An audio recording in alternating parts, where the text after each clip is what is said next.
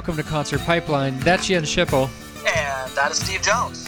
And Jens, today on the program, by candlelight, uh, in your case, uh, with a beer. Candlelight and beer. Beer in hand. Uh, yeah, we have uh, two classic rock musicians, and they are brothers. And uh, and one of these artists uh, I uh, did a phone interview with last year, actually. Uh, but it, it was cool getting to talk to them together. Um, I'll, I'll introduce them. Uh, it is uh, Carmine and uh, and Vinny uh, Appice. I, I don't know exactly how to pronounce her last name because they don't know how to pronounce her last name. It's uh it's A P P I C E. We joke about it near the end of the interview, so it's a little bit of a spoiler. But That's funny. yeah, but uh, but we'll, but that, we'll just call them Vinny and Carmine, and uh, and they uh, they both are drummers and have drummed for major classic rock bands, you know, um, in the '70s, from the '70s and beyond. Like uh, Vinny was um, in Black Sabbath uh, with Dio, and um, he uh, he recorded the Holy Diver album with Dio. He uh, rejoined Sabbath in '92. Uh, he uh, and then Carmine he toured with Ozzy, and um, and he recorded an album with Pink Floyd, which I talked to him about. Uh, yeah, he was in Vanilla Fudge. Um, That's incredible, man. yeah, yeah, he was in. Check out that history. He was in the Classic Drummer uh, Hall of Fame and the Modern Drummer Hall of Fame, uh, and uh, and so they've done a lot of work over the years uh, and have gained some no- notoriety in individually, but kind of have these storied, unique careers of intertwining. You know, um, I mean, they had the same drum instructor also at different points um, Uh-huh.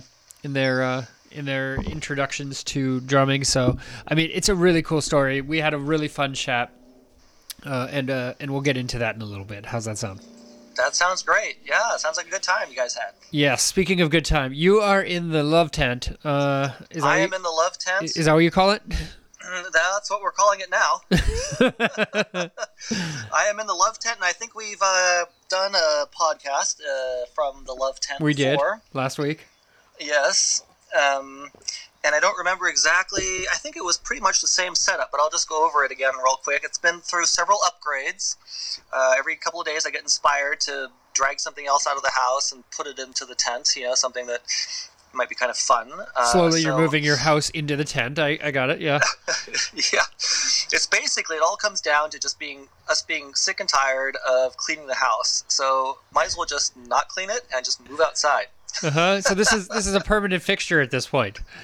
yes. So uh, this new tent is a lot of fun. It's a it's a blackout tent, and um, it seriously blacks stuff out. Like we've got lights on our balcony, and when those lights are on and you're in the tent, you can't tell. It is black. Okay. Um, so that's nice because uh, if you want to take a nap in the afternoon, like I like to do for like 20 minutes, Yeah. you're not worried about the light. It also blocks out a lot of heat, uh, which is nice. So it's not one of these crazy, you know, ovens. I've got a mattress in here, an inflatable mattress. It's uh, I think it's 22 inches or something. So it's thick, super thick. It uh, does a good job not deflating. Um, Because it- last time last time you had patched uh, your your mattress and it was and it was a failing effort. Yes, but for some miraculous reason, it works now. I don't know why. I did buy, I did buy a uh, a replacement mattress, but I haven't pulled it out of the new box yet because this patch that wasn't working for me for a couple nights all of a sudden started working. I can't explain it, but I haven't had any problems with deflating air mattresses. Well, that's a good thing. Um, so that's cool. Uh, and I've got this electric blanket hooked up to it. So the air mattress, the problem with this thing is uh, when it gets cold at night, the air inside of it gets cold. Uh huh. So then it's like the top part of you is warm because you have the nice blankets on you, but the bottom part is cold because the air is cold. So I've got the, I've got a um, an electric blanket that the air mattress is sitting on top of, and it actually warms all of the So- air inside it. You have two. You have two. You have heavy blanket up top. You have uh, Jens and Maria there. You have the air mattress uh, be- below the, uh, the, below that, and then a heating blanket below the air mattress so, uh, for it to rise through the air mattress and and warm your body. Is what I'm hearing. Yeah, it's even more than that. So below the air mattress, we have this piece of foam, this really big piece of it's like a mattress topper, a foam mattress topper. So that's on the very bottom. Uh huh. So we've got that, and then the electric. This is like an amazing sandwich, really. That's what I'm envisioning.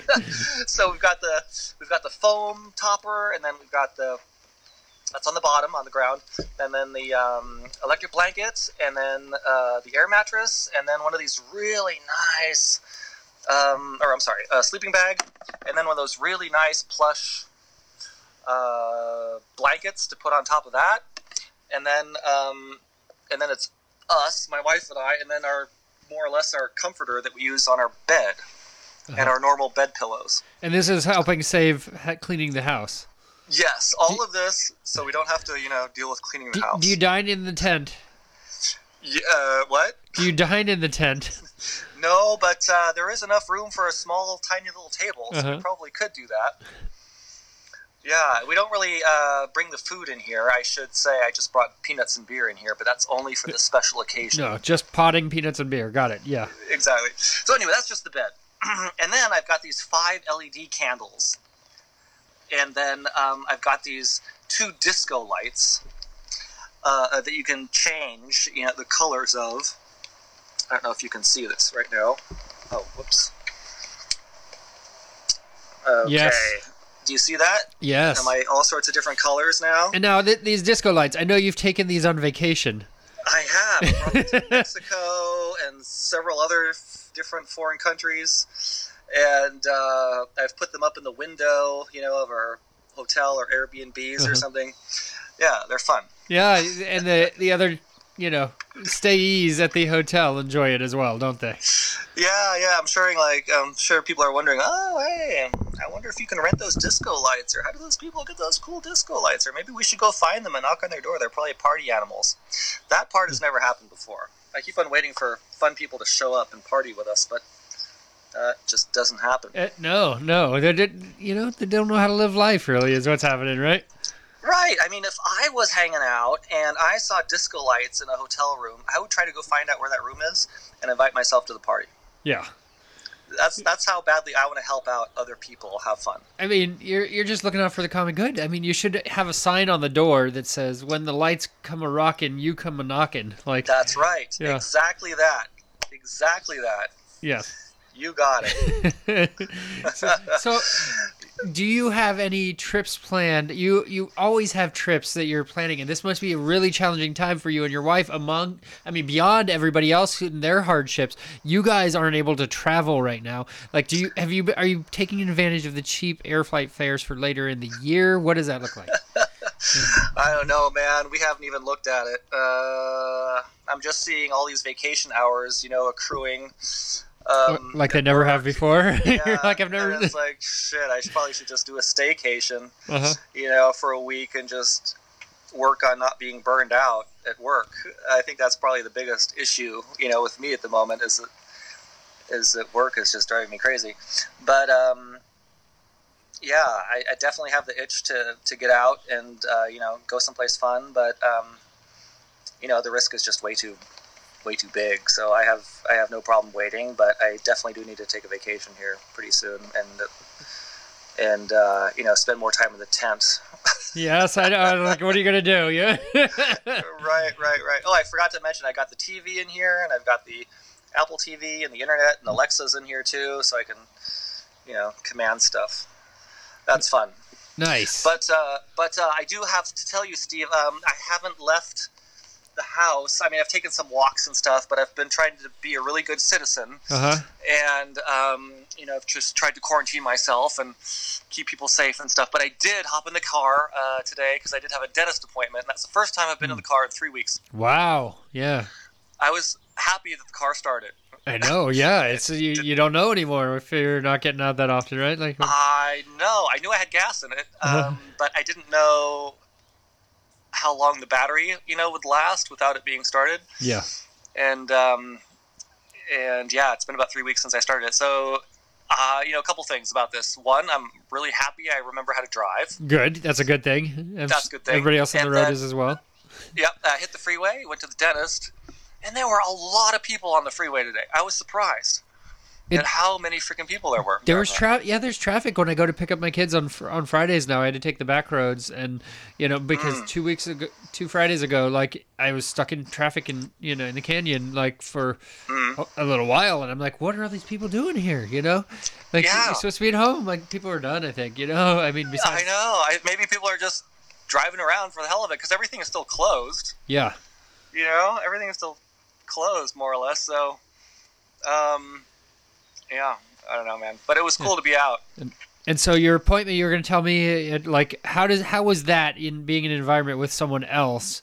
Uh, like, tell me tell me about what that was like. Were you nervous about being around somebody? I mean, they always wear masks anyway because you know to prevent the spread of germs. But Yeah, yeah. My dentist is pretty awesome, um, and their facility was just immaculate. I mean, they had the whole procedure down uh, to a science, as if they had been doing it for years. So, so you, you go into the reception area, right? And the first thing they do is have you fill out this questionnaire uh, with all these different questions that all are more or less centered around COVID nineteen, right? Yeah. you know, have you had a cough? You know, have you coughed in the last two months or something? and uh, and uh, on and on and on, and then they take your temperature with this little thing that almost touches your forehead, but not really. And then, um, you know, once you're cleared, they actually say that. You know, they say, "Okay, patient cleared. Bring them on back."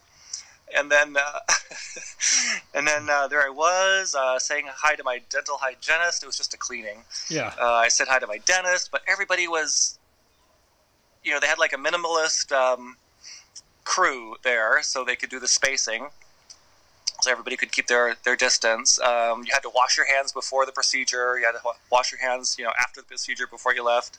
They give you this special rinse stuff that I've never had before wow, um, that you get before and after you know the, the procedure's done.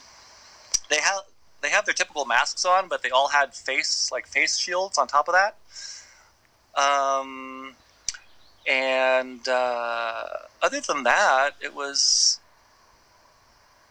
it was kind of normal, I would say. But there was definitely a very strong conscious Yeah. effort at keeping the spacing and really like talking professionally in terms of you know what the next step is going to be and and where to put your stuff and always make sure you've got your you know mask on um, except you know during the procedure of course because of the dentist yeah, yeah. but they were good yeah i mean they were in terms of like liability they were they were really good i was impressed Well, that's great. I'm glad you had a good uh, good appointment and were able to get out of the house for once. You know, it's tough. i know most people aren't excited about going to the freaking dentist right Yeah, but I this was an adventure Well, you're gonna. I actually really enjoyed it I mean, I'm sure you're excited. You're gonna be traveling like 45 minutes next Tuesday, right? So, yeah i'm gonna go visit a buddy of mine who happens Yeah. to have a birthday coming up oh, and that's going to be the first road trip since I think last time I went to go see my buddy, which has been a couple months. Like, I like it as a road trip. January or whatever. Yeah, yeah. So uh, we'll yeah we'll have some brews and we'll we'll you know I mean it's, it's 37. So the only reference I it's it's a you know there's a line in Clerks which is very famous. You know 37 in a row. Uh, 30 because uh, like. For those that are Clerks fans and Kevin Smith fans, it's there's uh, they talk like the line. God, I'm ruining it right now just by explaining it. But uh, like uh, uh, Dante's girlfriend, uh, she's talking about uh, like they're talking about how many partners they've been with, and uh, you know, and he's like, "How many dicks have you sucked?" And she's like, "A couple." And he's like, "Well, what's a couple?" You know, and she's like. 37 and and he's like "In- including me like and, and, and Oh my god! you know and, and and she's and he's like in a row and so so that's my context for the birthday that i have you know coming up next next week is 37 my in a row uh, I know. It's like I've got questions. Wait a minute, like thirty-seven, yeah, in a row, like one after another. Like they're thirty-seven waiting right there. yeah uh, clerks um, oh my god, that's too funny, man. Yeah so we'll, we'll have a socially distanced beer uh you know and uh um and uh, it'll be good to see you Yeah, it'll be fun. Yeah, we'll have a good time. We'll it'll, it'll be nice and relaxing. Yeah. Um. So here, here's the scene. I'm gonna, I'm gonna play the, the scene here uh, for you, so you, so you can hear the, the clerk's piece. Because I gotta play because this is the last episode before, before then. So, Wait, but you said you only had sex with three different guys. You never mentioned him. Because I never had sex with him. You sucked his dick. We went out a few times. We never had sex, but we fooled around. Oh my god, why did you tell me you only had sex with three different guys? Because I did only have sex with three different guys. That doesn't mean I didn't just go with people. Oh my god, I feel so nauseous. Sorry, Dante. I thought you understood. I did understand. I understood that you had sex with three different guys, and that's all you said. Please calm down. How many? Dante. How many dicks have Let you sucked? go. How many? Wait, shut up a second and I'll tell you. Jesus. I didn't freak out like this when you told me how many girls you fucked. This is different. This is important. How many? But that's so true, right? It's like that that social stigma or whatever, where it's okay for guys to fuck a lot of chicks, but oh my god, you know, I'm gonna have to can't watch. I have to watch Clerks all Fuck a over. lot of dicks. Yeah, I know. That's what we should do. Here it comes. Here Let's it watch comes. Clerks. Like Here it goes. 36? What? Something like 36? Who are you boys? Wait, wait, what is that anyway? Something like 36. Does that include me? Um, 37. Yeah, he's number 37. I'm 37. 37? Going to class. Oh my god. 37. My girlfriend sucked 37 dicks in a row. Yes. I know that was a long payoff, but That's funny. It's like I need some clarity here. it's a classic, one of my favorite movies, and uh, and so uh, that's why I'm looking forward to 37. Yeah, dude, we should totally social distance watch that on Tuesday. okay, well, you, you bring a projector. I'm sure you have one for your tent, right? So I wish. Yeah, you know, we've had a projector here before, but it's my wife who rents it from work, more or less. uh, Those things are expensive. Um, yeah. No, no projector. Sorry. okay, well, we'll have to figure it out. bring the TV out on the porch. yeah, exactly. Uh-huh. We'll figure it out. Well, good times. Well, let's let's get into the interview here now that we went down now that that road. done talking about dick sucking. I know, right? And uh, uh, and let's bring in the uh, Apisi brothers. I'm gonna just say it differently every team. Apis brothers, you know. Uh, Vin- let's bring in Vinny and Carmine to the the program. Hey there, Carmine. How are you doing? There you go. You hear me? I can hear you loud and clear. Okay, good. Yes, excellent. How are you doing Sorry, today? My, my lighting isn't that great, but uh, You- You're good. Luckily, it'll. Uh, where where are you? Looks like you're outside. I am. I'm in Napa, California, and I'll uh, I'll show you. It's it's a it's a real beast. You know, I'm, I live on a. Oh, so it's only yeah, it's only six thirty there. Yeah. Yeah, it's it's early still. So. I've got I got woods all around me. I'm in Connecticut. Oh, nice. Okay. So, um, how long have you lived in Connecticut? Well, uh, my it's my girlfriend's house. She's had the house since 1988. I've been with her 17 years. So I've been coming out here, and we're actually sold the house, and we're packing. Right? We've been packing for the last month or so. And the 28th, we're moving to Florida. Oh, wow. Okay. Okay. And we have a we have another place, an apartment, nice apartment in New York. So we'll be between Florida and New York, and then I'll be visiting my kids and the rest of my family in LA. Okay so you're gonna be all over. Yeah, yeah but uh, I'm going to be a Florida resident. You know, yeah. What? I like the tropics. Oh, is that it? Uh, what inspired the the Florida move? Yeah, I, I've been in LA. Like uh, I, I moved to LA in '75, '76, and I was there till pretty much 2012. But I sold my place in LA uh, a year ago.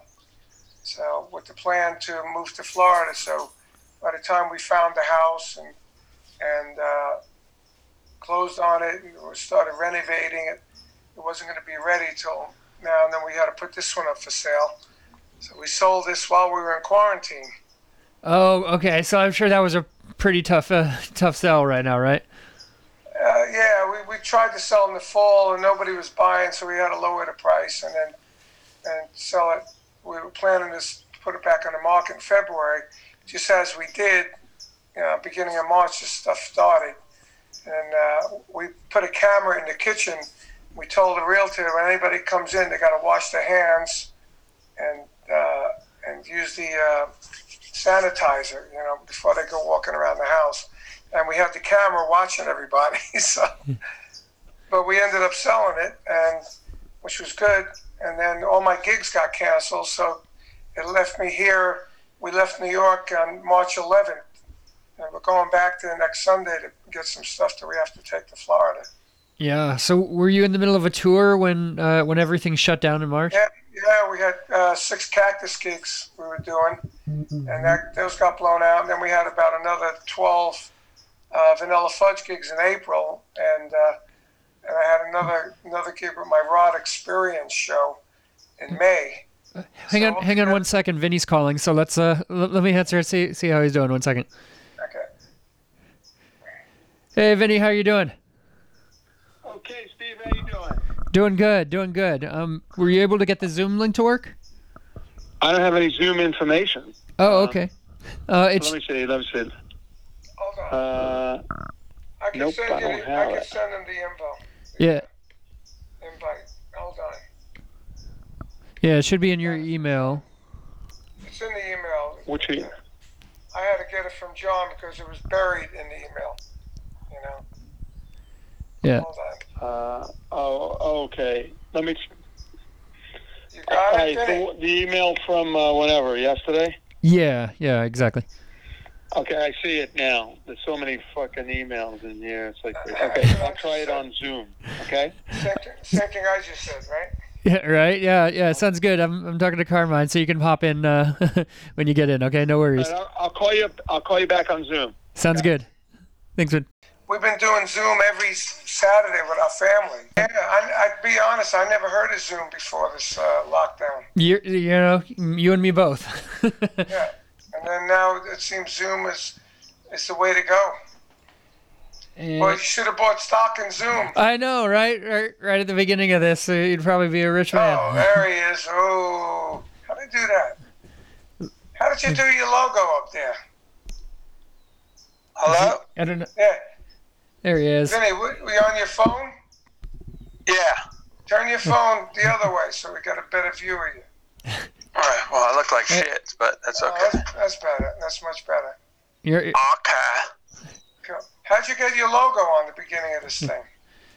I don't know.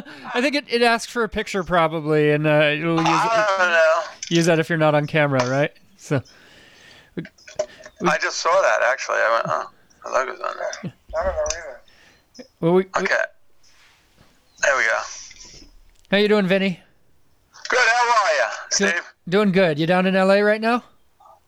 Yeah, yeah. I'm outside of San Diego somewhere. Somewhere out there. Yeah, it's, not, it's actually nice and cool. Beautiful out. Hey, Vinny, before we talk, uh, did you listen to Artie's video? Did you see it? I, I heard this uh, audio earlier today. No, I he said it sent was the great. he- he sent the video. It looks really good. Where's the video? Yeah, this is the video that we're why we're doing these calls. Uh, The, the it's the uh, Monsters and Heroes song that we recorded on our album uh, a couple of years ago, and you know, about two weeks ago, Vinny said, "Hey, we should do one of these videos like everybody's doing, where everybody's got their own little square, you know." And so we said, "Yeah, well, let's do Monsters and Heroes." That was the biggest song off the record, so we started doing it. And then last week, Vinny said, "You know, on the 16th, it's Ronnie's anniversary of his passing, 10 years." I said, "Wow, it's 10 years already." You know, so we said, "Well, why don't we celebrate Ronnie?" and release that uh, MP3 and the video. And, uh, and then I said, well, let's get somebody to, to set up some interviews and stuff. I think it'll be a lot of fun. So here we are. Okay, I got it. I got it. All right, I'll watch it after the show. Yeah, it's, it's pretty good. yeah, yeah. So ten years, right? So when uh, Yeah. when when was the last time that you guys uh, were with Dio? When was the last time you hung out with him? At the hospital when he was At was. the Uh, hospital, we, we all, he had, he had more people at the hospital that they had to find a room to put everybody. Really? yeah, yeah. so many people, so they found like a, a room that they put everybody in there, and then they had, they had some water in there and stuff. There's 20, 30 people in there at least, because we were all hanging out in his room, and then people come out, other people go in, everyone was hanging in the hallways, you know, and uh, it was quite an event, yeah, but it was sad, so Yeah. sad, because he looked so bad, you know. Yeah. Yeah, yeah. There was a lot of people there. That's because, uh, excuse me, Wendy uh, called and said uh, on Friday, "You better come down. I don't think he's going to make it." Unfortunately, it was really sad. And then uh, so we went down, and uh, I went down Friday night and Saturday. And then when we left Saturday night, that's the last time I saw him, and he passed uh, Yeah. that night. You know. And Yeah. then, then it was the, the funeral, the church service for him, and the funeral, the cemetery. It was just all really, it's really surreal. You know, what I'm saying this Yeah, it was Ronnie, hard. Ronnie's gone. You know, it's like whoa. You know, Yeah. Yeah. terrible. So tell tell me about the funeral. Like how like what was the experience like for you kind of going to you know the funeral and especially you know Vinny you're you being in the band with him and everything like just put close you know tell me about that experience. Well, the um, the experience. Problem was uh, they were going to have Wendy was planning a funeral, so they had to uh, keep him on ice, so to speak, because it wasn't like a local funeral. It was people from all around the world that are going to fly in and uh, come to the funeral. So they had, you know, it took two weeks. So Okay, so then the day of the funeral, somehow the doors were closed in the cemet- uh, cemetery chapel, and somehow I'm up in the front. And then they go, they open the doors. I go, oh, and I look in, and I can see the casket down all the way at the front of the altar, Yeah. and it's open. Oh. Yeah, oh, it's terrible. Oh, I don't want to see this, you know. Yeah, and uh, yeah. I don't want to be the first one in, but I wound up being the first one in, and really didn't want to see Ronnie, uh, you know, at that point. yeah. So yeah, it was pretty pretty sad, you know. It was really sad when Tony and Geezer were there. I've never experienced a band member dying, and Yeah. the three of us are standing there like, "Hey, man, we're the band, and there's the singer." yeah. usually we'd be rehearsing or on stage, you know. So it was one of the saddest moments I've experienced because, uh, you know, it's so weird. You're a band, and then we're not a band now. That he's there, you know. It was really, Yeah, it's not even on this earth anymore. Terrible. yeah, I mean, I know, I know. For me, open caskets don't work for me. You know, ever since I mean, when my, when my mom passed away, the, the casket was open. I didn't want to go in and see her that way, but Vinny and my other family members um, forced me to go. I don't even know why they do it. You know, it's like Yeah, yeah, it doesn't look like the person. It Doesn't look like any. Now, if anyone dies, they go, "You want to come to the funeral?" I go, "Is it an open casket?" They go, "Yeah, I'm not going." You know, but I went. They, what if they say if it's an open casket and a buffet? There's a meal there. Well, it depends what Then you, they're then serving. you go. It depends what they're serving. Then, Tuna fish sandwiches. yeah, tuna sandwiches. You're there. But but it was it was you know I remember walking in looking at Ronnie and feeling like you know because through Vinny I knew I knew Ronnie before Vinny knew him. And uh, when I was I was asked to join Rainbow when he was in it. And uh, and then when Vinny started playing with him he started be you know we started all becoming friends and he became like a family member. He used to come to our parties and you know Christmas time and Thanksgiving and stuff. And Yeah. I'm looking looking at him and I'm, I'm thinking about that and I was so so sad. It was just so sad, you know. Yeah. It's horrible. You know, but and it was such a great talent, you know, Oh yeah, it's ridiculous. great talent. Yeah. know. So so So anyway, this thing came up by accident, you know. We were doing this video anyway, and then Vinny said, you know, it's Ronnie's Davis passing on uh, May 16th. We should celebrate it. I said, I didn't even realize that until what day later or something. You know. yeah. Yeah, I mean it's it it doesn't feel like 10 years ago, right? Like I mean that Nah, yeah. time flies, man. I think when you get older, you know, Goes each fast. day is e- each day goes faster because it's a shorter point in your life. When you're a young kid, one the whole day was a whole big part of your life because you're only ten years old. But Yeah, especially Now now, with this. now thing- that I'm thirty, yeah, now that you're 30, right? right. With with, with this um, lockdown, the days seem to be flying by for me. Yeah. I don't know about you guys. I, like, I wake up and next thing I know, it's it's 9:30 at night. and I'm talking to you. Yeah. yeah, Yeah, it's it, it's this weird time warp sort of thing, right? Because it's like it's so slow because you see the end and you're like, where where is the end? Uh, and and you're like, when am I gonna get there? Especially, you know, I mean, I have two kids and um, they're I'm doing the homeschooling thing with them, you know, kind of working that out with their mom because they're with their mom four days a week, and Are you in California? yeah, Yeah. yeah. Yeah. So so you know, it's like I'm I'm looking forward to summer when they when I we don't need to do that bullshit anymore, you know, and uh, and at least get a break. I- I'm having I'm having airport withdrawals. Yeah. Like I'm, I'm supposed to pack and go go somewhere. Yeah. Yeah. I've never been home this long. Yeah, you Crazy. you want to get out, right? So Yeah. yeah, but uh, So, But we, we both had gigs booked and they're all you know canceled to God knows when. You know. yeah. So so let's talk about the positive times. I mean, the early times for you guys with uh with Ronnie and like how those relationships formed. Like how did how did you meet him in the first place, and you know, and uh, and get to be in bands with him? Well, well, mi- mine is easier. So I met Ronnie when he was with Elf and he was playing. I believe they were, I believe he was opening for Deep Purple. yeah. We were all in California. He was in California, and I met him. We all hung out at the Rainbow, got to know him, and then uh, you know saw him a lot through the through the years. And then you know I knew he was in Sabbath, and then then Vinny auditioned for Sabbath. Next thing I know, Vinny's playing with Ronnie, and, and the guys in Sabbath who I knew also, and it was it was pretty cool, you know. And then Vinny's got some great stories, of course, Yeah. and uh, Vinny. Yeah, I'm just looking at these uh, lists of interviews. It's so confusing because they keep sending. He keeps sending different emails. Uh, Yeah, I know. It's got to wow. be on one. It's got to be I on missed. one. I missed. I missed the one o'clock one Right. because it. I just spaced out and went to the two o'clock one at one fifteen. Uh, well, I called Steve. I called Steve and said, uh, I can't find the password. You know. Uh, yeah, I know. Apparently, I first should set first these. I called. First, I called uh, John. I said, "Where is this? Uh, this, you know, this the uh, Zoom thing for this one? Because I, I got so many emails. They're lost somewhere in my emails. Yeah.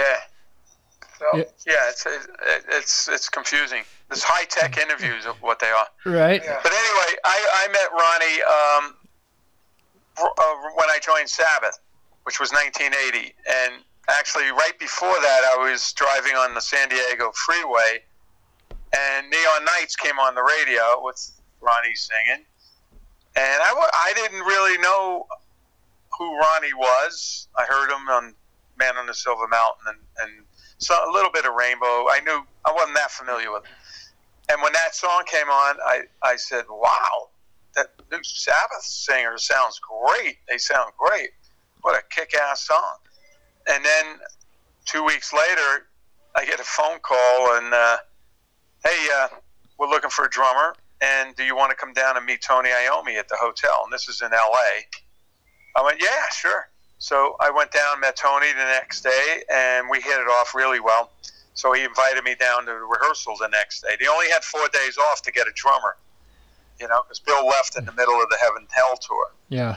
So- So I went down and played with them, and then I was in. So uh, then, then it was like learn the song, all the songs every minute of the day for four days. And and the first two days, we played a bit and went to the pub to celebrate. Yeah. I did. It's very They English. did. Yeah, they did. And I stayed back at the in the room with the keyboard player and, and worked on the songs, you know. And uh, then we got to the fourth day, and everybody started getting nervous. We better rehearse. And uh, so we pulled it off, but it was a bit sloppy here and there. But eh, nobody knows. Yeah. Was was that one of the big challenges for you, like uh, learning, you know, that much material in such a short period of time? Yeah, because we were playing a lot of the old Sabbath stuff, and there's a lot of different time changes and tempo changes and parts. So it wasn't like playing like like a really simple, easy, totally easy song like "Do You Think I'm Sexy." Right. I knew you were going to say that. I was thinking of rock and roll hoochie coo. No, that stops. Yeah, I knew you were going to say that. Uh-huh. yeah, so you know, it was all these complicated little parts in there and, and stuff that were pretty crazy. But yeah, it was pretty challenging, you know. Yeah, yeah. So, so Carmine, Yes. do do you think I'm sexy? So tell me about that.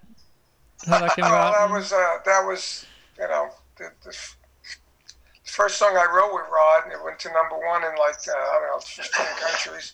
Made a fortune of money, and the way it happened, he wanted a song like "Missing You," like the Rolling Stones.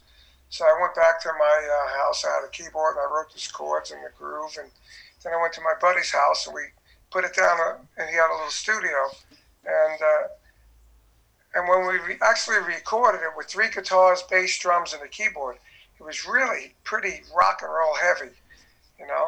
Yeah. And and then the producer Tom Dowd put all this other crap on it. Like, uh, it really didn't matter. You know, we had the guitar doing the with it with its with a keyboard, and that was fine. There was drum sound was big and the guitars were big, and then by the time he finished putting the like twenty piece orchestra and and you know another synthesizer and David Foster and Tom Scott and and a percussionist and all this stuff, everything shrunk down to what it came out to be like a, a disco rock song. Mhm. But, you know, we couldn't argue with him because it went to number one. It sold, I don't know, in America, it sold like 3 million singles, and the album sold 10 million albums. Did Did you have any Vinny idea? Vinny never, Vinny never sold 10 million albums. oh, I can see that brotherly competition I, I already. sold nine nine million nine hundred ninety nine. Mm. Yeah, yeah, right there on your doorstep. Yeah, but it, but it was amazing. But you know, like Vinny was talking about his uh, thing with uh, Sabbath, you know, rehearsal. That happened with me with Ozzy because uh, they didn't get the right visa for me to go rehearse in England. So I had to listen to a live thing with Tommy Aldridge, write the parts down, and and then I had like a sound check to learn know, to actually play with the band. And when I first played with the band, like I went in to play with them to see if it was going to work. I was already in France. I went and played with them as a visitor's visa, and then I went back home. And then it was supposed to get a visa, and I never did. So as Vinny did, I had a book. Of Yeah, all I had the book Of all the parts, and we played the first one. It was like a five thousand seater, and it was the same thing. We had no rehearsal, and just but he at least rehearsed four times. Yeah. And and the funny thing is, when I was in Europe with Ozzy, he was with Sabbath, I think, right? Yeah. And we were both touring Europe, playing. No, that was with Dio. I was with Dio. Are you with when that- Dio? And that was later played- on.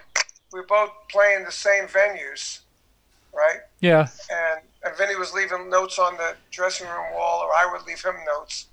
That was pretty funny, actually. Com- communicating. Yeah, that's I played the same songs.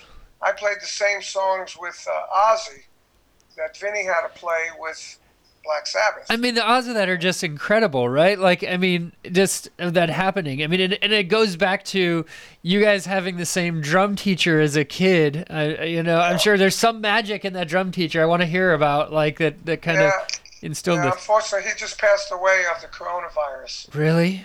Who? Oh, he's 85. He was 85. 85, and yeah, he went into a hospital for something. Good guy. else. A great guy, great teacher. Yep. Inspired both of us, you know. Uh, and uh, and he, you know, we were like, he, he was so proud of us both. We did a drum clinic in New York City, and he came to it, and we got him up to play with us. But we, we took it easy on him. Yeah. What was his name? He- his name was Dick Bennett, Okay. but his real name was Dick Beneducci. He was Italian. Yeah. you know. Yeah. And uh, and when when we were going to bring him up, we, we planned. We said, well, let's take it easy on him. You know, don't don't play so loud. so, so we had a third drum set. And we brought him up, and he was so proud of us. You know. Yeah. And and so as kids in your in your household, like I mean, the two drummers. Usually, you don't get two drummers in a household, right? Because you want to fill that need of a band. You need you need the guitarist and the bassist and everything, Yeah. right? So how how did Well, yeah, back when I started, there wasn't that going on yet because when I started, the, the rock was just starting. No, there were no brothers, really, right? No, yeah, Even the Allman brothers, maybe. there was nothing, you know. And and we had an older brother that had a doo wop group, singing group. So when Vinny was really young, I was practicing with my band, and my older brother was practicing with the doo wop group in there, you know. And uh, but you know, it, it wasn't at the same time. I was already gone when he started, and because I was on I left drums home, and he saw me on TV and the records and the posters and the magazines. It inspired him to want to be a drummer. And there's actually, with me and Vinny, there's about five other drummers on my father's side of the family. Most of them have the last name A P P I C E as well. Yeah, so it's pretty wild. So you come from a line of drummers, and you know, and and so it, was, it felt natural, kind of growing up, to kind of just get behind the you know the kit, right? Yeah, well, yes and no. I mean, for me, it was getting behind my cousin's kid And whenever we went there, for Vinny, I left the kid home. Yeah, so I had the kid at home. Yeah. So he would practice. I didn't even think it's hey maybe I should try a different instrument. You know, why play the same instrument? But it, it wasn't like that. It was like I want to do what he's doing. Yeah. Yeah. Yeah. So he got he went. But I remember the day I went home, and you know, he was like I don't know, nine years old, or ten years old, eight years old, and he you know short, and he's pulling on my pants. Says, "Come, come, listen to this," and he pulls me into the into the porch where we have the drum set, and he starts playing. And I, and I said, "Wow," you know. So my mother come in. I, he said, "What do you think?" I said, "Who taught him this?" He goes, "He taught himself. He's in there all the time. He's driving me crazy like you did."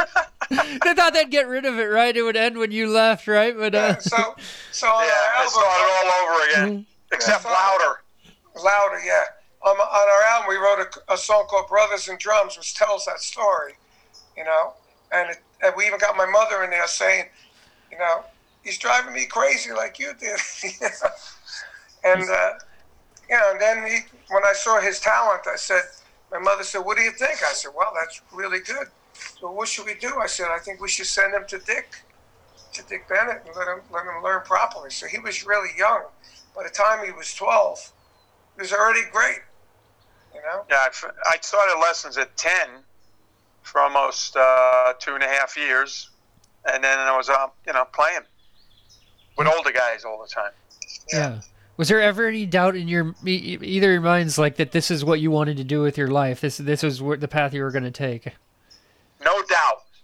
he had no doubt. I, I, I didn't know because you know I, I played drums all through my teens. I made money. I bought a brand new car, and when I graduated high school, I never went to college. But I majored in music, you know, and I and I sang doo wop in the subways.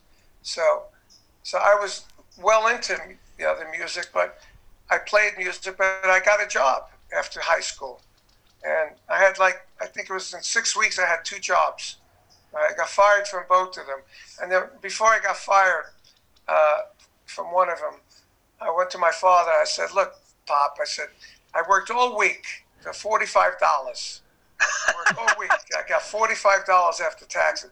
Then I work on the weekend and I make 150 or $200 cash. What do you think I should do? so my father said, Well, I guess the weekend's better. I said, That's what I thought. So with that in mind, I got fired. And Yeah. then I did music from, uh, I was like 18 years old on, and I, you know, I bought my first car by myself, a brand new car, and then I played clubs, and the clubs actually graduated into Vanilla Fudge, and, and I made it, you know. Yeah, Couldn't believe it. I said that was easy. yeah. And so so Carmine, I- oh go ahead. I joined them, and I joined them, and nine months later we made it. We had a hit record on the radio. And I said to myself, "Wow, that was easy," you know, and like, and everybody else. But then it was harder to stay there than it was to make it. Yeah. Yeah, so t- tell me about uh, Vanilla Fudge and kind of the the uh, evolution of Vanilla Fudge, Fudge because you've brought it back, you know, uh, several times, and uh, and now it's, I mean, it's kind of this presence in your life still, right? Yeah, I mean, we we broke up. We we were together only four years, but we created such a mark for ourselves. You know, you keep me hanging on, and that first album just influenced so many other bands and so much other people, and you know, and, and us individually. I- Even the Beatles heard it. yeah, even the Beatles heard it. Like George Harrison used to carry it around, and uh, I, I thought maybe it was a rumor, and I confirmed it when I was at Rod Stewart and I met Paul McCartney, and and he said, yeah, George took it to parties. He loved you guys, and uh, I met all the Beatles except Ringo. He's the only one I never met, you know. But you know, and then we broke up and we started Cactus, and then we did BBA, and it did all this stuff, Rod Stewart. And when I was with Rod, Rod even loved "You Keep Me Hanging On." He said, "I wish I would have sung that song." And I said, "Well, why don't we do it?" I said, "I'm in the band now. It's a good excuse." So we did do it. So we put it on Footloose and Fancy Free album. Except he did a whole orchestral arrangement for the middle part, you know. But we did it very much like Vanilla Fudge. We did it live.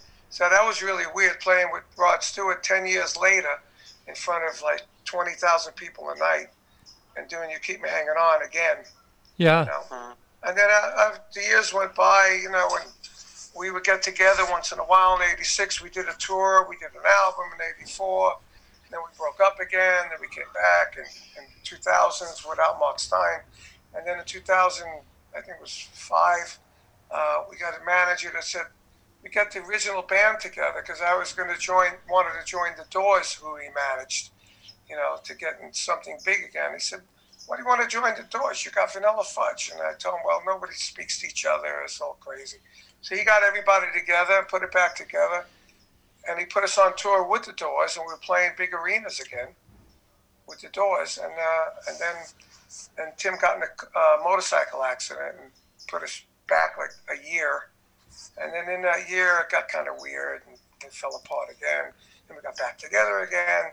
And now we're together without Tim, and Tim has got cancer, you know, and and we- we got a new record deal, and we're going to do another album if if this virus ends, and then we can hopefully get Tim on that album with us, and be the original members, you know. Yeah, and So- and so I mean, tell me about the kind of the relationship with uh, with Tim and the, the other guys. I mean, is it like a fa- family? Do you feel that family dynamic, or I mean, or do you just it's kind of, it's kind of, it's more like really close friends. yeah You know, with Tim, it was like a brother. Tim was like my brother because I, I went through Fudge, Cactus, BBA, and then we had a fight, you know, and then then we got back together, uh, friends, and I brought him into playing with some tracks with Rod, and and uh, we did some stuff in Japan, and you know, so he was like my brother, you know. yeah He was like Ronnie. He was like Ronnie was to Vinny Right. me, you know. And now, same thing. He's he's dying of cancer. We don't know how long he's got, and I call him all the time. And and I went to see him a bunch of times. Whenever I'm in LA, I go see him. You know, but uh, yeah it's really sad. it's, it's wild. It's really sad. This this disease stuff, man. And this virus thing is really crazy. It's yeah, it's, it's taken so many people and so many of the greats and everything, and it's just you know when, You know, it's really funny. We we wrote a song. I you know I got this album, Guitar Zeus. yeah right? And it has all these great guitar players on it. And we wrote a song in 1997, and Zakk Wylde is on it, and it's called Code 19. Ah, Really? Okay? And you know, everybody's saying, "Man, I feel like I'm living in a sci-fi movie." The opening line of the song is, "Feels like I'm living in a movie," right? And in the chorus, I, I said, "Well, the song is sort of what's going on now, but the chorus had this. It said homicide, suicide, genocide."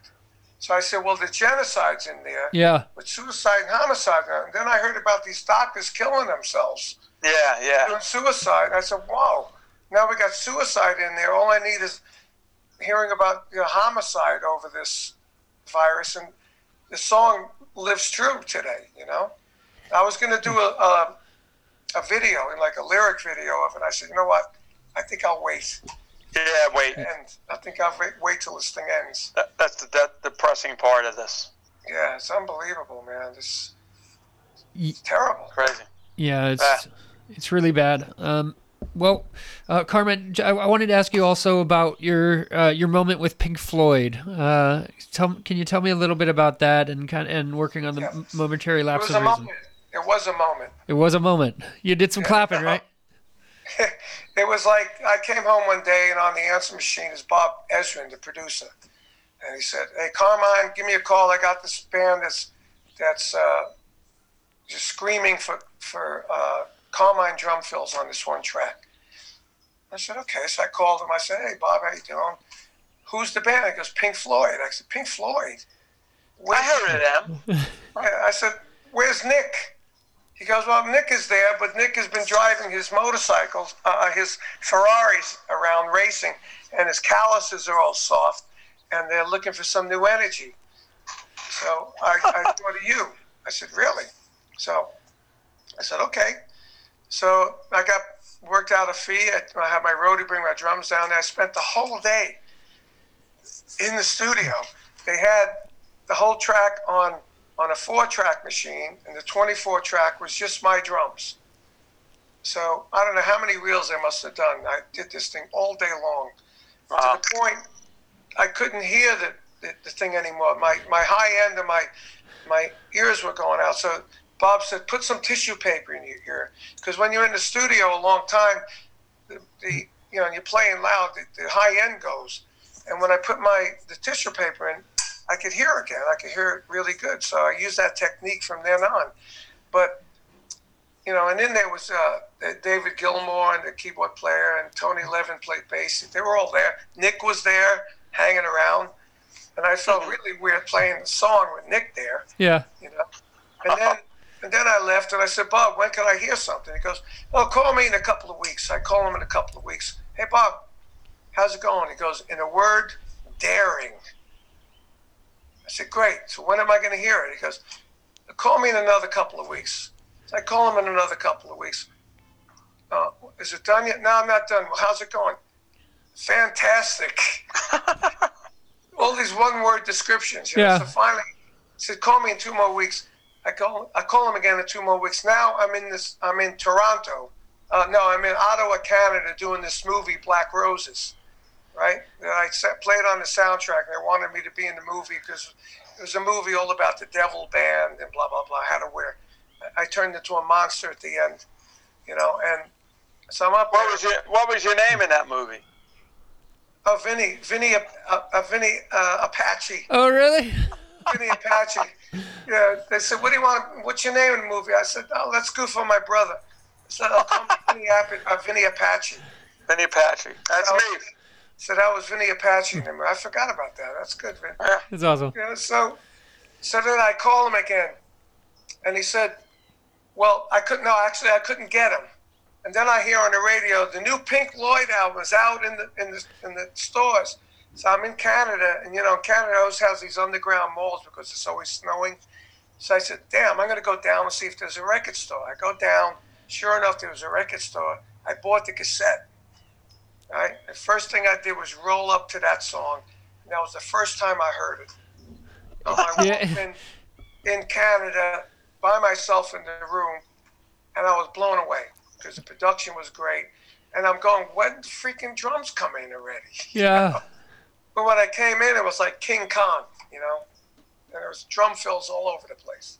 That's oh, was that, great. And then I and then that thing went like five or eight million copies, and and I never got the gold record or platinum record for it. So so as I have a place in Jersey, I ordered the platinum record, and they said, look, it's uh, I, I think it's eight times platinum. You want the one with eight eight of them? I said, no, just give me the platinum. It's fine, you know.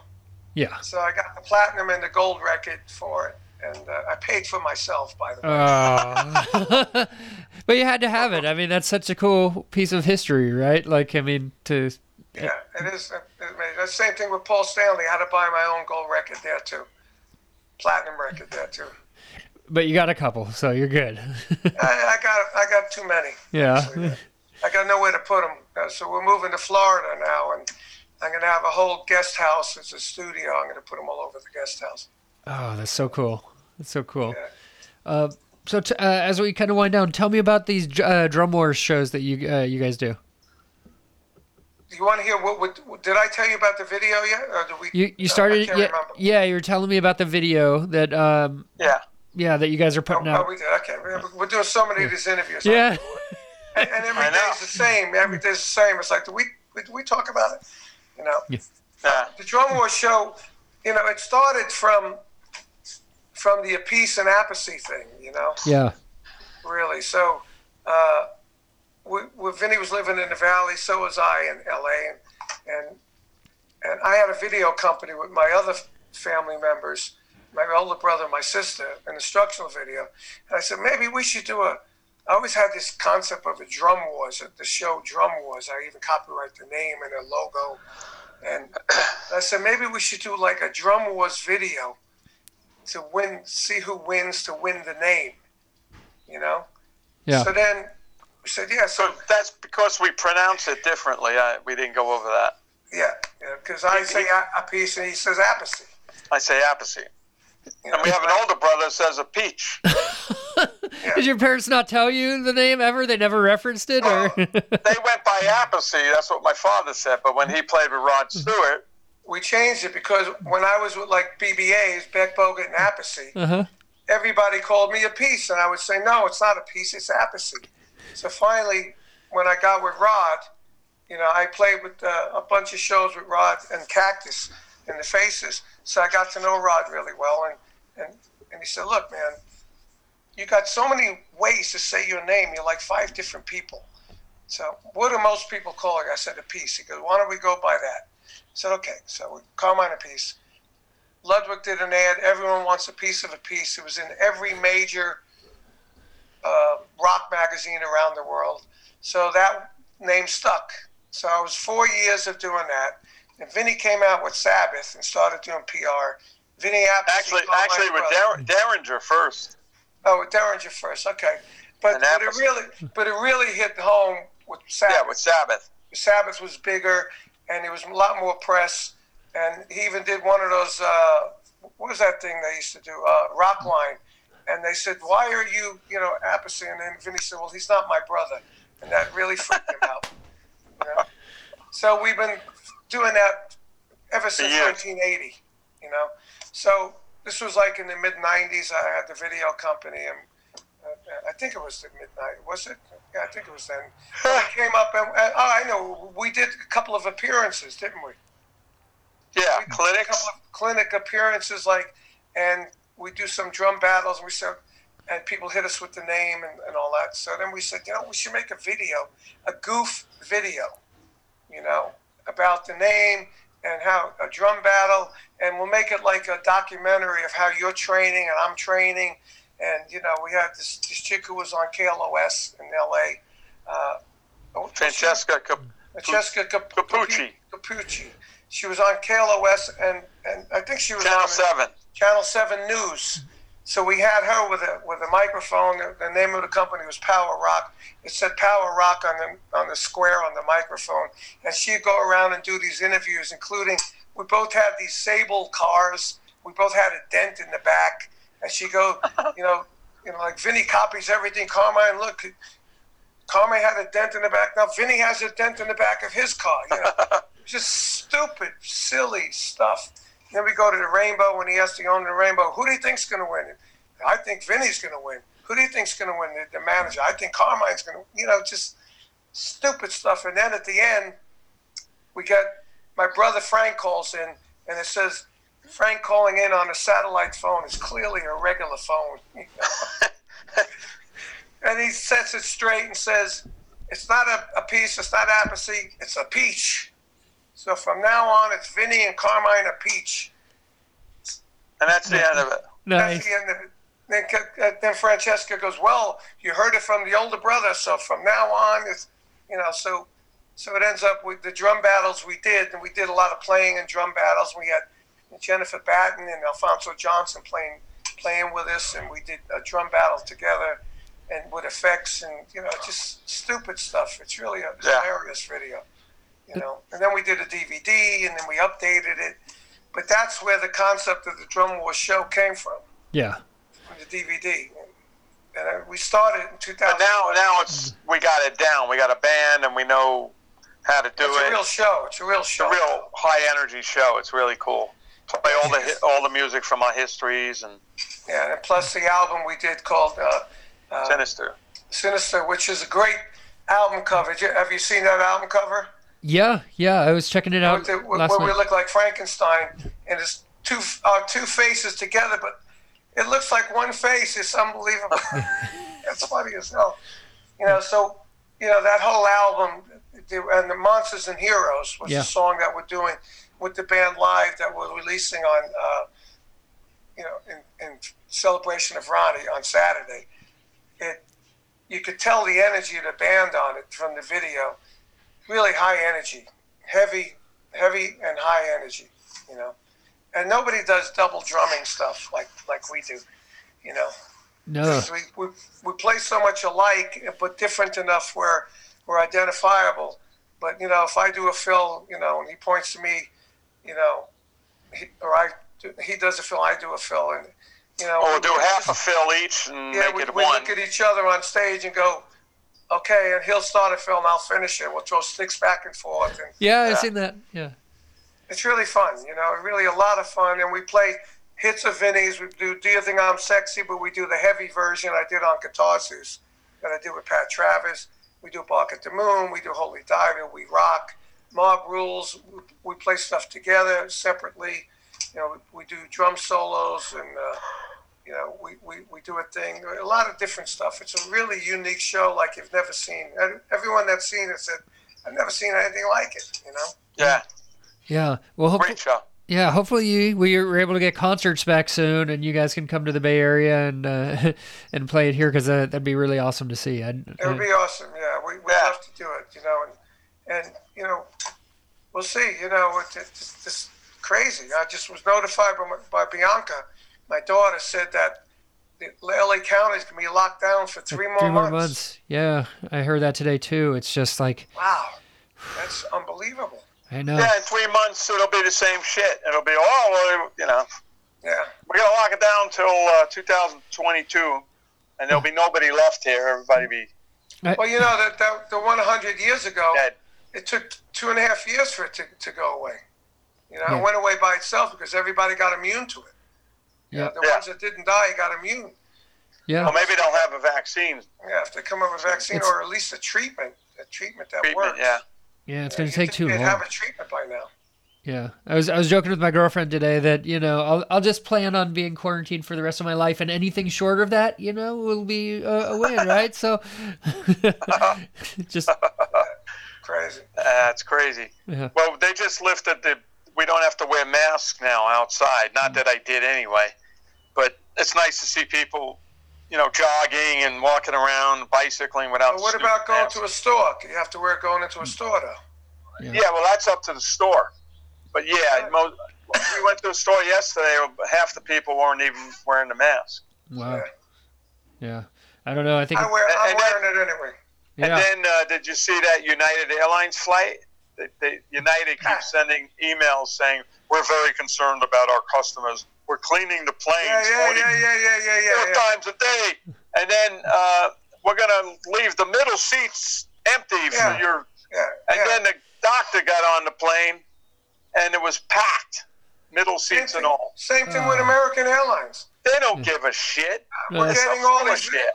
Getting all these emails on how good they're doing, that what they're doing, and you know, Yeah. there's going to be a middle seat, blah blah blah. And on Yahoo, the, the plane was packed, Packed, yeah, packed. packed. that's crazy. People, people were horrified. They went on thinking, Yeah, all right, at least I'm safe. There's a middle seat. yeah. won't be so cramped and, and contagious. And then they get on, and this was a uh, doctor, and he was horrified and shocked. Yeah, that's why I'm driving to Florida. Yeah, safe way to do it. right? We're driving to Florida. Yeah. Yeah. take take a road trip. You know, it'll be like the old days, right? Of uh, being in a van. Yeah, I mean, I, we have a, a new dog that can't fly anyway. That somebody has to drive him. So we just said, let's just drive, and uh, we're going with Pete, Pete and Chris, the brothers. Oh yeah. What about Shaggy? Well, Shaggy's in South Carolina, Oh, and he's selling pools now to make some money.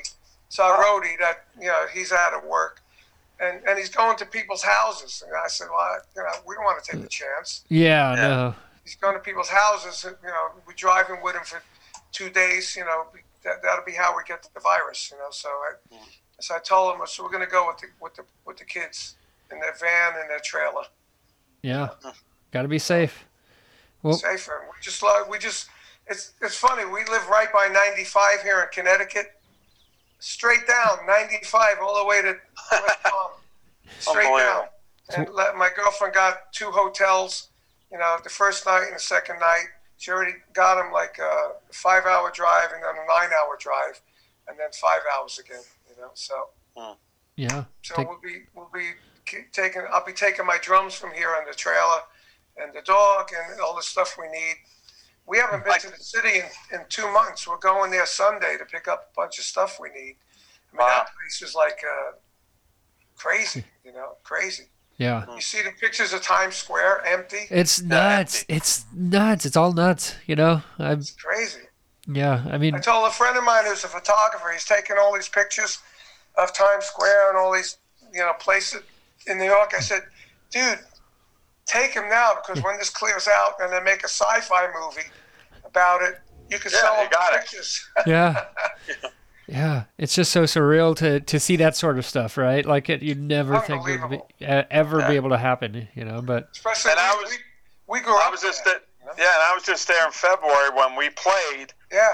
with my girlfriend. So we went to Times Square and all the tourist spots, and it was just jam packed. yeah, And we were just observing everything, and then you go see it on TV. It's like empty. yeah, Yeah, that was the last. That's the last gig I did was with Vinny, and February 9th, and uh, drum was in New York. And then you did one more gig after that. That you showed. Yeah, me. March 14th squeaked right by the cutoff date. Yeah, yeah. yeah. Well, I'm hoping at least through this that you know traffic is a lot lighter in all the cities, right? Like as businesses are finding out that you know uh, that they can have people working from home, and you know, and kind of spacing that out. I mean, because that that was a, that's a big problem anyway, right? So Yeah. Yeah. yeah. So, Well, Hey, Vinny, when this is done, call me. I want to tell you about something uh, that I can't talk about here. can't talk about it on the pod. So sounds good. Okay. Well, Carmine, Vinny, thank you for taking the time. This has been a real pleasure hearing your Thank you. stories, and you know, and Thank you, man. and I think John's going to send him the link, right? Yeah, we're gonna. John Lappin's gonna send you the link yes, for the video so you can post it wherever uh, you know To- post this interview. totally. I look forward to checking that out, and and a great way to pay tribute to Ronnie, also. You know. Yeah, to- to It's all I don't- Yeah, Yeah. it's great. Yeah. Okay, Vinny, call me and look Okay, at I'll the video. I'm gonna call me. All right. Thank you, man. I'll see you, Steve. You have a good night, guys. Ciao. Bye, Ciao, Steve. bye. Later. Take Bye-bye. care. Bye. Bye.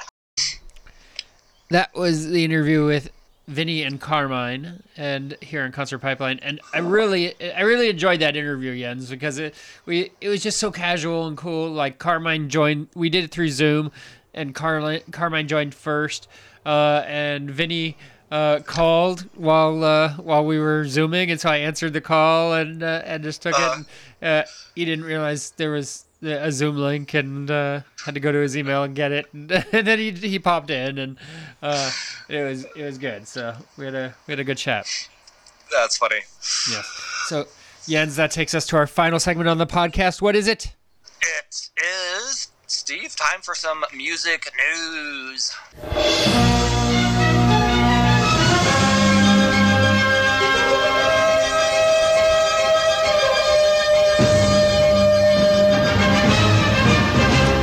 Excellent. Yes, uh, we each have a handful of stories, some some interesting stuff happening in the music world right now amidst what we're, you know, what we're all experiencing.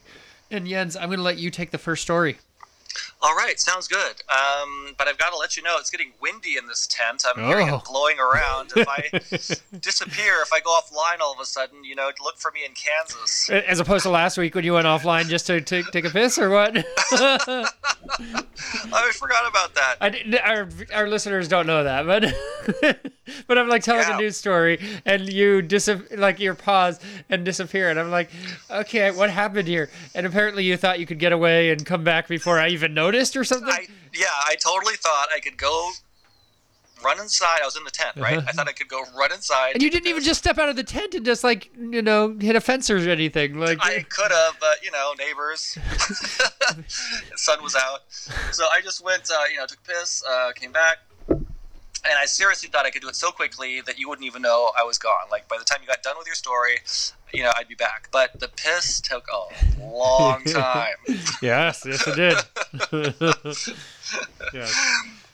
anyway. Anyway, you have a I story. got a story, and I am ready to share it. Um, and we had just spoken a little bit earlier in the podcast about uh, Pink Floyd.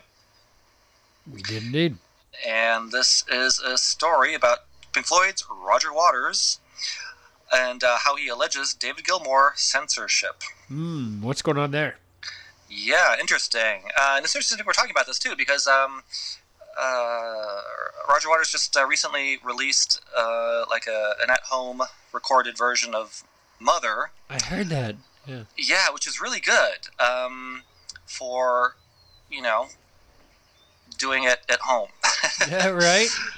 Yeah, I mean it's an awesome song anyway. I mean, they But do have pretty good. I mean, he can afford probably a, a studio and uh, and a good recording set, right? Like, Yeah, yeah. I mean, that's one of the things that's so impressive, you know, because there are band bands or band members that have professional studios in their home, you know, and um, like uh, uh, like Sheryl Crow is one of these folks, um, and she did a song um, just at home with her studio, and it was just freaking fantastic. And I, I love it when uh, these artists, you know, make that effort to um, either record something new or do a cover or maybe do one of their classics or whatever from you know from their home. and so I haven't seen this, but yeah, he's literally in his studio just recording it. So Yeah, and the edit is awesome. You know, the edits with the different windows. Every time a, a new instrument comes on board, um, you know, they show the instrument or they show that particular band member with the instrument or whatever. It's it's cool how they do the editing. cool. Well, I'll let you tell the story anyway. All right, so let me go ahead and tell the story. Uh, here it goes. In a newly released video announcement, Roger Waters is calling out David Gilmour over claims that the guitarist has banned, okay, banned mentions of his solo work from the official Pink Floyd website. Interesting. Okay. Okay. Uh, prefacing his message by stating, quote, an announcement from me. And when I mention the Pink Floyd website, I also mean the Facebook page and all the rest, un- uh, unquote. Uh, unquote.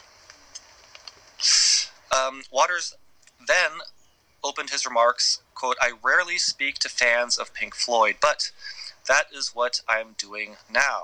Oh my gosh, this is so petty, dude. Like, I know. it's It's like, what? d- he has his own I- I- career. What does he need to uh, lean uh, on it- Pink Floyd at this point for? Exactly. I'm already not interested in what he has to say He- about he- this. It's like, come on. he is not solo Pink Floyd. So if if you're you know sure if you have the support then do it. If you don't have to bitch about it, like you know just I go go and know. out shit on your website and get your own fans in there. You have enough fans. like just do your thing. It's crazy. It's just, you know, it all comes down to big, massive ego trips, right? Yeah. Uh, so anyway, the bassist first thanked fans for their support of his recent isolation video performance of the group's classic 1979 track "Mother," which you just played us a part of. Thank you. Adding, "quote Why is this video not available on a website that calls itself the Pink Floyd website?" Well. The answer to that is because nothing from me is on the website. I am banned by David Gilmour from the website. Unquote. Well, he is the man. He, he is the band member that left the band, Right.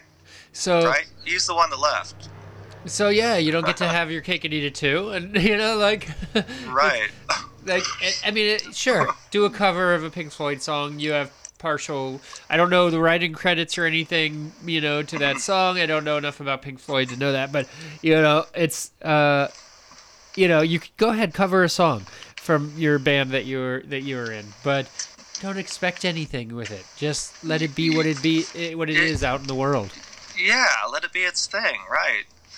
Um, so Roger goes on to say uh, that um, well, Waters revealed that he met with his former bandmates about a year ago in London to discuss ways in which they could work together to share access to fans via Pink Floyd's social media sites. Quote, it bore no fruit, I'm sorry to say, unquote, he explains. Uh, but one of the things I asked for, I suggested that because whoever the 30 million of you are who subscribe to the webpage, you do so because of the body of work that the five of us created. That, that's Syd Barrett, myself, Rick Wright, Nick Mason, and David. Right. It seems to me that it would be fair and correct if we should have equal access to you all and share our. Oh my god, I, I can't. We got to go to a different story. I know. I, didn't, I, can't read the rest of this, man. I didn't read this before I gave it to you. I'll just be honest, and and I, I just can't do it, dude. It's uh like Yeah. fucking old rockers whining about access I to a know. website. It's it's too much for me.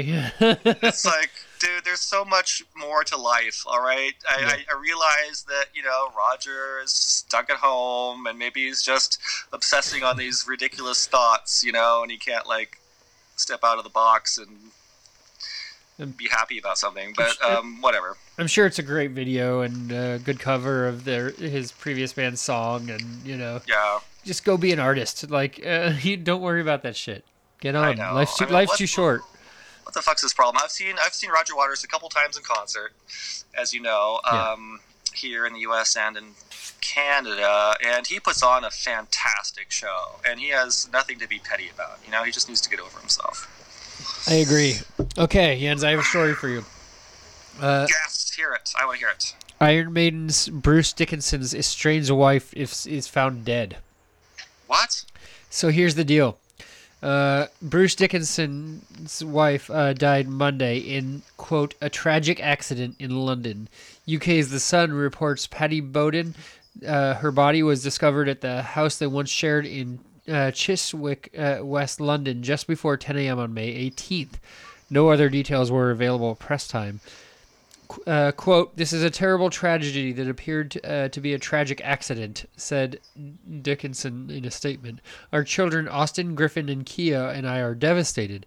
Out of respect for Paddy, we won't be making any further comment at this hugely difficult and painful time for our family. Following the end of his first marriage, Dickinson married Bowden in 1990. The couple split in 2018, with news of the separation only emerging last November. So, his wife died somehow. uh, His estranged wife, excuse me, died somehow. Uh, and Is the death a mystery? uh, it sounds like it. And so, what what interests me, right, is that line. This is a terrible tragedy, which appears to be a tragic accident. Uh, you know, it, from him, like using the word. Tr- you have one sentence that you're releasing, right, about your your dead uh, ex-wife. Um, like, and it and you use the word tragedy twice in the sentence of about eight words. Like, I don't know. it feels a Yeah, little. I'm, I'm like thinking, is this like an emotional tragedy or is this like a horrific physical tragedy? Like, was she decapitated or like what happened? Yeah, I, I don't know, but um, yeah, God. it's it it's I don't know. It feels a little funky, right? Like Yeah. um, because we don't we don't know exactly what happened. He, he says they're, you know, sad about it and stuff, but it just Oh my God. something feels a little off. Yeah, something definitely does feel a little off. yeah. my mind goes into all sorts of tangents and um, i was just reminded about this article i read years ago about how somebody was driving in a cabriolet right like convertible on the freeway and there was this glass truck and a pane of glass fell off of it and decapitated the dude Oh. wow. Okay. like while they were driving yeah. on the freeway Yeah. fucking hell It's anyway crazy. So um it's a short story, but I just figured I'd throw it out there. So. that's crazy that's anyway um maybe there'll be more uh, maybe there'll be an update or something like that we can uh, we can offer We will keep close tabs on that story. absolutely Jens, your story. okay um i got a story about freddie mercury of all people Oh, from Queen. yes good old freddie apparently he's coming back Oh, I, mean, is he? i don't know okay. Let's find out. Uh, so Queen is going to stream Freddie Mercury, well, a tribute uh, concert. Um, and it is called the Freddie Mercury Tribute Concert. What a what a fitting name. Uh, what a fitting name. Yep, yep. You know, the um, Michael Jackson tribute concert uh, by Queen would be a little confusing, I think. I, I wouldn't know what to make of that. or the Prince, you know, tribute con. There are a lot of confusing uh, ways to market this, but I think it- they did a great job by they- saying the Freddie Mercury. Their publicity po- department is on point, by the way. they are spot on. They like know what the fuck they're doing. yes. okay, so Queen and Eagle Rock Entertainment have partnered with the Mercury Phoenix Trust to present a special YouTube premiere screening of the Freddie Mercury tribute concert in support of the COVID 19 Solidarity Response Fund for the World Health Organization. Good cause. Good cause. Good cause, yay! Pretty relevant right Uh, This that's pretty cool. That um, That happened this month. That was May. That was in May. The official Queen YouTube channel uh, premiered a special stream of the Freddie Mercury tribute concert as part of an ongoing, an ongoing fight with COVID nineteen, with all donations supporting Who and Google.org is matching two bucks for every one dollar donated. Uh, with this ongoing Google slash YouTube UN, I'm assuming that's United Nations Foundation campaign fundraiser running through June 30th. That is cool. That is cool. I love it when they do like an ongoing thing. Yes. Yes. Yeah. So the concert is available to stream for 48 hours only. 48 hours. Oh my only. gosh. This- when is this? I know shit. Um. Okay. Uh, I don't know what day it is. Get to it yet. I need to know. I need to know. Quick. uh, no, you're making me nervous. I can't like read. Okay. No. Um. I'm just saying like I don't know what day it is today. I know it's Tuesday, but I don't know the actual date. Yeah. So um, Today's the what I'm about to say it doesn't really mean anything to me. Uh, so it's for 48 hours, starting at 2 p.m. Eastern. Um, the Freddie Mercury tribute concert for AIDS awareness took place on Easter Monday, April 20th, 1992, at London's Wembley Stadium in front of a sold-out crowd of 72,000 Whoa. and global broadcast audience of over 1 billion. One billion. Wow. Shit. Holy shit. Okay, so the concert was a tribute to Queen's lead vocalist, of course, who died of AIDS on November 24th, 1991. Damn, that was a long time it's ago. It's been a while. Yeah. That has been a while. That has absolutely been a while. But you know what? I was a big Queen fan when I spent my year uh, abroad living in Germany. I was um, I was uh, 17, 16, 17. It was like my junior year in high school. And I don't know if Queen just happened to be super popular that year or if it was just the Germans who loved Queen, but when I was there, I just became a huge Queen fan. So I have all these, you know, memories zooming back to me of that time period and listening to like vinyl, right, and tapes and shit of um, of Queen and some of Freddie's solo stuff. Yeah. Uh, anyway, so Queen's remaining members, Brian May, Roger Taylor, and John Deacon were joined on stage by many of the biggest acts in the world, including David Bowie. Woohoo! Whoa, okay. That's the name I forgot. The David Bowie tribute. See? He's coming That back could- too, right? Yeah, right. Okay, so George Michael, Annie Lennox, uh, Elton John, Guns N' Roses, Robert Plant, Metallica, Liza Minnelli, Def Leppard, Seal. Oh my god, I totally forgot about Seal. Um, Roger Daltrey, and many, many, many more. The concert was to be the last large-scale live event. Deacon uh, performed with Queen. Watch the event trailer. Yes. That's kill. That's killer. So I still wait a minute. I still don't know when the fuck this is. So 48. It's only available 48 hours starting at 2 p.m. You have to find the 48 hours. Like, Like when does the 48 hours start? when does it start? Is it starting say. now? Is this like 24? Is are like are, are we on the clock right now? Like, Exactly. Like are there only two minutes left? Yes. Like I have this article doesn't say that. I don't know unless I, I'm reading it wrong. you gotta look it up for yourself. Is Okay, uh, uh, uh, hold on. This Friday, th- this Friday, May 15th. Okay, that Okay. was like what five days ago. Oh my god, it happened! Shit, we're fucked. We missed it. Fuck. Damn it. Yeah, you dropped the Well, ball. maybe- It, maybe it's recorded. Maybe somehow we can get a bootleg. Check YouTube. Check the YouTube. Check the YouTubes. All the right, I got a story. Uh, we got a couple left for you. Uh, so this one is uh, about Dropkick Murphys. Um, Woo! And uh, so uh, Bruce Springsteen is going to be remotely joining Dropkick Murphys for a special jam during their streaming out of Fenway free live stream that'll be taking place on May 29th. That has not happened yet, Jens. Um, this is news that, that is that is still to come. I'm so glad that you began the story with the timeline because I'm getting nervous now. right? Like I feel like I'm going to chronically miss out on all these cool events. Yeah, they're going to be performing a special concert at Fenway Park in Boston that'll be streamed live for free on their Facebook, YouTube, Twitter, and Twitch pages. Uh, yeah, I mean, uh, it's it's it's, uh, it's going to be everywhere. Dropkick Murphys is. Uh, if they're on Pornhub, I'm sure it'll be there as well. Um, yeah. Uh, Woohoo! Dropkick Murphys on Pornhub. Hey, we saw them. Uh, Sacramento. we did at Papa Murphy's Park. Opening for Uh, who was the other band? Flogging Molly. Was it Dropkick Murphys and Flogging Molly? I remember that because I lost my pants, You or I was lose carrying my pants pants. around all day. In fairness, it was an extra pair of pants that you carried around for no goddamn good reason. But Yeah. Okay, we're gonna move on. but you were adamant. I was like, "You want to leave these at the car?" No, I'm going to carry the pants all evening. I carried my fucking pants around throughout the whole goddamn show. Who does that? There was nobody else in the audience holding their pants. I mean, we, I we did like- we did check everybody in the crowd, and no one had an extra pair of pants. I know, like, what, what's wrong with people? I thought I was gonna set a trend, but it just didn't catch on. yeah, you even hashtagged it extra pair of pants. I know. It's like you can carry your pants if you want to, or you can put them on. Yes. Okay. Okay. So, uh, so Dropkick Murphys are perfe- performing a special concert at Fenway Park in Boston that'll be streamed live. Uh, right, so uh, Springsteen's doing a special double play jam remotely with the band during the show, where they will be performing one of their songs and one of Springsteen's. And while that stream's free, the band's running an, uh, a text to donate campaign that'll support three nonprofits: Boston Resilience Fund, Feeding America, and Habitat for Humanity Greater Boston.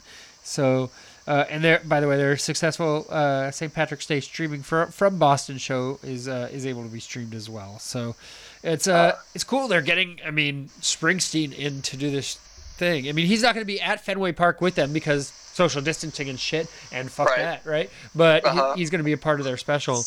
Uh, so, and I guess Well, live, good for him, man. live stream in. So that's that's the pretty boss. cool. He- The boss is going to be there. Yeah, it's pretty cool. Oh, way to go, boss. You got one more story for us, Jens. I do. I do. I do. I do. I do. It's about um, it's about Lynyrd Skynyrd. You know what I'd love to know about Lynyrd Skynyrd is why they chose to spell the name Lynyrd Skynyrd the way they did. I mean, is that is Uh. that like I'm so confused.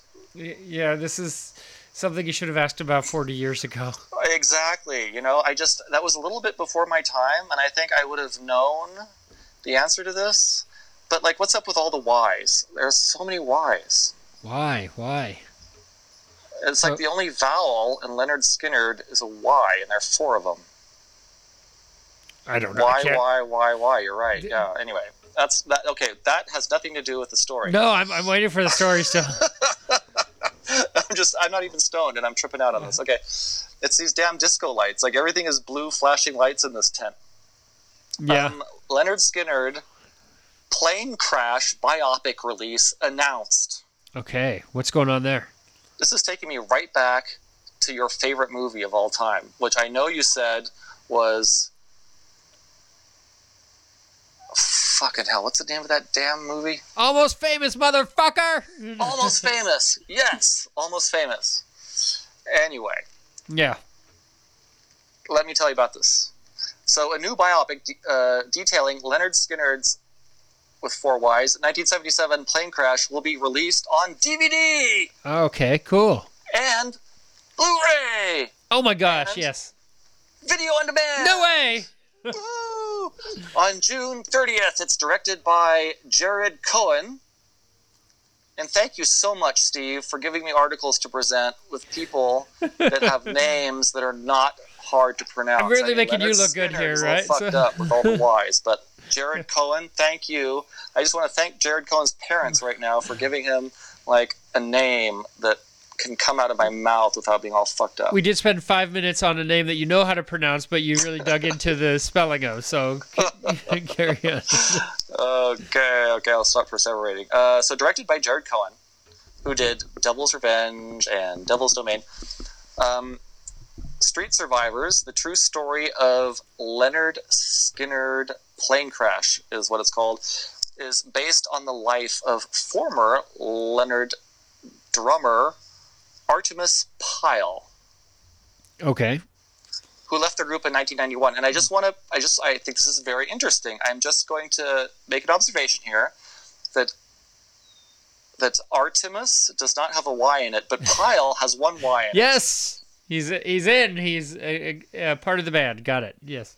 so i'm just gonna i'm thinking maybe there are four people in Lynyrd Skynyrd and they all have one y in their name somewhere I, I appreciate your digging deep into. i'm really trying to you know dig deep. Okay, so Pyle, who narrates the film, was one of 20 survivors of the incident, which took place just three days after the release of the band's fifth album called Street Survivors. That must have been freaking terrifying. Right. Following a performance in Greenville, South Carolina, the Florida outfit were on their way to Baton Rouge, Louisiana, when their chartered plane ran out of fuel. fucking hell. Ran out of fuel and crashed outside of Gillsburg. Is MS Mississippi? Mississippi. Okay. or Missouri? No, Mississippi. When the uh, pilots attempted an emergency landing. Uh, MS is Mississippi. Yes. Yes, you see, I'm us West Coasters. We have no idea. There's and it's everything over past Nevada is, is foreign. So exactly, like exactly. Every, but every, anything past Nevada or the Grand Canyon or whatever. I mean, even Idaho is too far away. Too far, right? It's too far, okay, nope. I know where New York is. Yeah. that's what the, that's like a disease. yeah. Okay, so the October. the fucking I can't believe I just said that. Um, you did it something. the October 20, 1977 incident. Oh, you were born in 1977, weren't you? No, not even close. 1983. 1983. yes, yes. Fucking hell! I know that because I just put that. I just put that in my contact for you. Oh, good. Glad that happened. You know. Yes, so it's not just Facebook that tells me. Yeah. Okay, uh, incident claimed the lives plus that time. I'm eventually I will get through this goddamn article. I mean, we have all day, so. but last last year, like I showed up on your birthday, on your birthday, and I had no fucking idea it was a birthday. Just sur- surprise visit. Got it. I- I was like. It, it was almost like you were surprised it was your birthday. I don't remember that. Did did did that was that just a coincidence? Like, did I not tell you it was my birthday? Or No, no, we just we just went over to Tracy's place. Uh, there was some little shindig. oh, that okay, the bottle rock thing. Yeah. yeah, the bottle rock thing. And I just remember this because um, because Maria was uh, Yeah. like so pissed off at me. She dropped me off at your house and then left. Yeah. then you found Like, out afterwards or something. Like, Yeah, a- like I might be staying here for a while, guys. I don't know what's going on today. I mean, we we've only been friends for over a decade. It's cool. So I know, right? It's all good. Anyway, um, so uh, the incident, okay, which was not on your birthday, it was on No. 1977, uh, claimed the lives of Lynyrd Skynyrd's founder and lead singer Ronnie Van Zant. So sad. Guitarist Steve Gaines, backup singer Casey Gaines. Cassie, Casey. oh my god, see, you're you're, you're rolling. You're, uh, uh, assistant road manager Dean Kilpatrick, pilot Walter McCreary, and co-pilot William Gray. yes.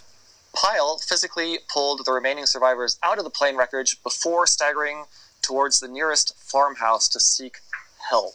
Wow. Dude, this is so emotionally exhausting, man. Yeah. Yeah, that's pretty crazy. Hell, can you imagine experiencing that? No. Living through it, pulling, you know, people out of the wreckage? Be a situation where you have to be a hero like that. and, yeah. I know exactly the adrenaline, the shock, the oh fucking hell. Uh, this film's story, my story, is not just about the plane crash. Pyle explains, but also about my personal relationship with a genius that was Ronnie Van Zant, whom I loved like a brother and still miss to this day. Oh man, I'm I'm shedding a couple tears for this, but you know this uh, story is really inspiring me to want to watch this. Yeah, we'll, we'll have to check out Michael Jackson, the uh, Lynyrd Skynyrd biopic. So yeah.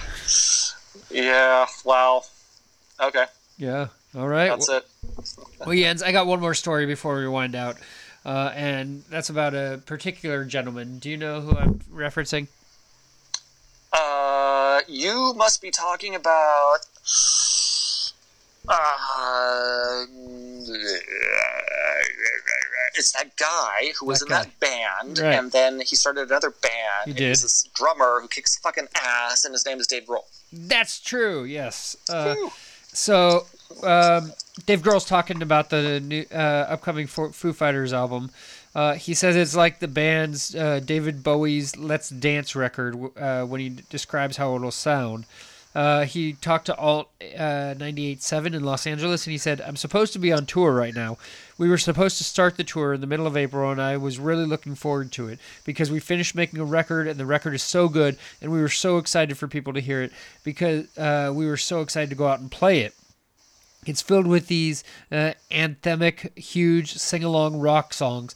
It's weird because it's almost like a dance record in a weird way, not an EDM, disco, or modern dance record. It's got groove, man. To me, it's like our David Bowie's Let's Dance record. Uh, that's what we wanted to make because we were like, let's make this really up, fun record. Uh, so he uh, he talked about what's to come with uh, with the new Foo Fighters album, and yeah, they were supposed to be on like a 25th anniversary uh, tour where they were hitting all the uh, Yeah. cities they hit on their first tour in a van. So Wow. yeah, uh, yeah.